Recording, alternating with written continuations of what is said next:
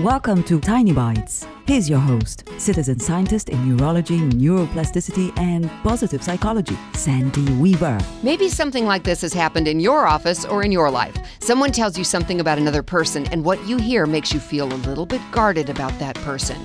Maybe you think back on something that happened that you didn't understand, and now with this new information, it makes perfect sense. That person is bad. They're stirring up intrigue. They're trying to take your job or your significant other or whatever. You stew over this new revelation about that person, and you vow not to fall for their games. You put up your guard when you're around them, and maybe even warn others about them. Oops, you have violated the golden rule.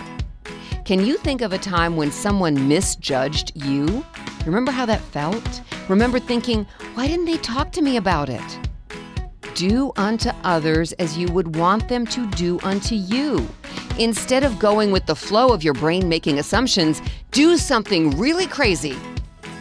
Ask them, talk to them, understand them.